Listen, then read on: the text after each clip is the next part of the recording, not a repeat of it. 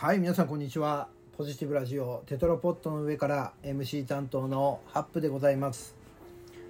えーとねこの間ねあれなんですよ。あのークリエイターのねたまごさんにあのー質問をもらったんですよね。うん。あのねまあ、ウェブのクリエイターをやる、やりたくて、まあ、勉強してるらしいんですって、えーその方ね。そして、えーまあ、いろいろ技術、HTML とか CSS とかその辺を覚えて、いろんなサイトを作ってね、こう、ポートフォリオのね、えーなんだ、自分の作品集みたいなさ、そんなサイトをね、作ろうと思ってるんですけど、とかっていう、そんな感じでね、質問だったんですけど、そのサイトをどんな風に作ったらいいのかとか、あとこう自分がさ、今まで作った作品で、こう実際に依頼をされたものではなくて自分が趣味で作ったものとかね、そういったものも載せていいんですかみたいなね、なんかね、どういうポートフォリオを作ると魅力的なんですかねみたいな、そんな感じのね、あの質問をいただいたんです。うん。で、その時に、まあ私なりにね、えー例えば自分が、まあ、そこう採用でねウェブクリエイターを採用しようと思った時に、まあ、どんなポートフォリオを持ってきてくれたら、あの採用に至るかなとかっていうのを思いながらねアドバイスはさせてもらったんですけどあのその、うん、まあまあそんなアドバイスはさせてもらったんですけどね、うん、でそれと同時にあのちょっとねお話しさせていただいたのが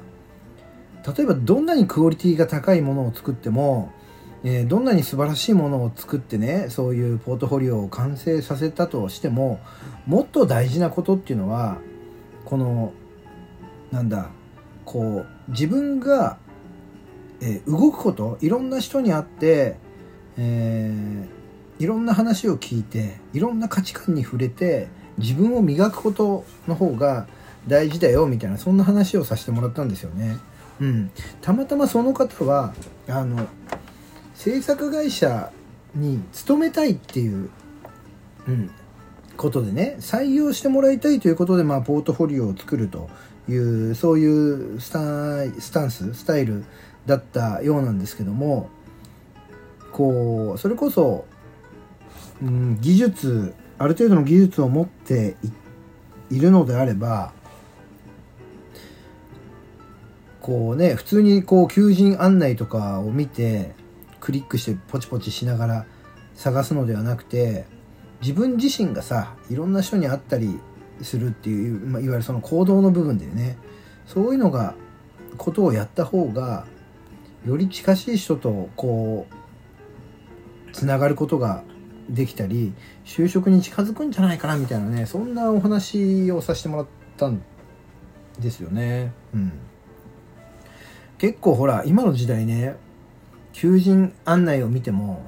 あんまりあれでしょ？あれ言っちゃいけないんだよね。こう何歳までみたいに言っちゃいけないんでしょ今。うん、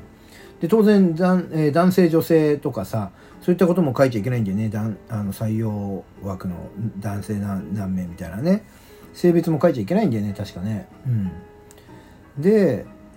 まあ、だからって言ってさこう応募して何社も行ったところでさやっぱり会社っていうのはさ若い人を取りたがるわけじゃん。うん、でまあなんで若い人を取りたがるかっていうのはまあ大体察しもつくよね。年齢いった人をあんまり安く使うわけにもいかないし若い人だったら安く使えるというそういう会社側の考えもあるだろうしあとは思考の部分かな、うん、若い人の方が柔軟だっていうそんな考え方もあるしね、うん、だけどこう年齢でね差別しちゃいけないとかっていうものがあるからそういう求人案内にはいくつ何歳何歳までみたいなことは書けないかもしれないけどでもやっぱり実際に採用するとなれば年齢というものはさ考慮されてしまうわけじゃないですか。うん、でそういうふうにそうなった時にホームページを作れますとかこういう技術がありますというだけでそれをねこう何自分の特技、うん、能力としてこうも持っていったとしてもそれと同じだけの能力を持ってる自分より若い人っているかなって考えた時にまあいるでしょ社会人20年30年やってないとこのスキルが身につかないっていうそこの部分でやっぱり勝負しないとなかなかね、うん、採用にまで至らないよねっていうふうになんかね結局そういうね話もしたんだよね。うん。でその方もねそうっすよねってやっぱり社会人経験がある方だからね。うん。そうですよねみたいな話になってった時にでこう思ったのがやっぱり自分のクリエイターだからといっていいものを作るっていうやっぱりそこに情熱をかけるっていうのはとても大事なんだよな。それがないともう始まらないからね。うん。それはとても大事なんだけどそのためそのためにただじっとしてるっていうのもあんまり得策じゃないような気がするんだよなこれね僕のイメージの中であるんだけどさこの話ね、してもね、あんま伝わんないんだよ。なんかね、あまりにも独特なね、俺の中でのこのイメージすぎて、あんまり伝わんないんだけど、ちょっとこれ恥ずかしいけど、これちょっと話をするけど、あのね、なんていうのかな、イメージとしてね、こう、神様が顕微鏡を覗いて、こう、プレパラートの上に乗っているね、クリエイターとかさ、ここに生きている僕らみたいなさ、人々みたいなものを見てるとなんかそんなねイメージがするんだ。うん。なんかある一つのことにさただと立ち止まってさこうどうしたらいいんだろうとかっていうふうに考えながら立ち止まってそこにいる人っていうのはさ結局それを実際になんだろうな立ち止まってるだけだからそれが誰からも見つけてもらえないものになっちゃうんだよね。ものすごく深く思い悩んでいたとしてもそれはこう世の中とかその神様には全くこう見て取れるものではなくてただそこにじっとしているものとしかこう判断されないというのかな。うん。そんなことだと思うんだよね。だから思い悩んでたりどうしようかなって思っていてもとりあえず動く行動するっていう動いていればそれこそ顕微鏡でプレパラートの中を覗いている神様っていうのはね、まあ人間の僕らもそうだよね。プレパラート覗いて何か動いてるものがあれば、お、そこに何かあるなって言って、目を凝らして見るわけじゃない？そうすると、あ、そこに何かいるからって言って、こう何か、ね、神様がアクションを起こすみたいな、そんなことにもなったりするわけじゃない。で、まあその神様っていうのは、ね、本当にどういう、どんな神様かはわからんけれども、イメージね。そう。イメージだよ、あくまでも。だから何をやるにしても何を考えるにしてもまず行動するこれは大事だと思うんだよ。うん。行動しながらあのそうだよなながらだよやっぱり何かしながら何かやる。うん。だからよくよく言うじゃないこうなんだ生き方を変えたいとかさね思ったら意識だけじゃダメなんだと。意識を変えるだけでじゃ例えば痩せたいと思ってもさ意識を変えるだけで本当に痩せることができるのかこういう技術を学びたいって言っても意識を変えるだけでそれができるのかっつったらなかなかできないじゃん人間弱いしねだから環境を変えなさいってよく言うじゃない？うん。付き合う人を変えるとかさ活動する拠点を変えるとか。それって何かっていうとこの自分が動いているっていうことを誰かに見てもらうというか、うん、動くことで自分が見える景色も違うし誰かにの目に留まったりもするだろうし何か自分の中で変えたい時は動きなさいっていうので俺は環境を変えるっていうのはそういうことなんだと思うというか僕はねそう僕はそうだった。うん。意識を変えるだけでね何かが成し遂げられるわけではないなっていうのはねこの年になってやっぱりねなんとなくうん理解してきたな。うん。明日から朝ね5時に起きてマラソンしてそれから仕事に備えようとかっていうふうにそういう意識になったとしてもそれっていつまで続いてるって 今までね自分が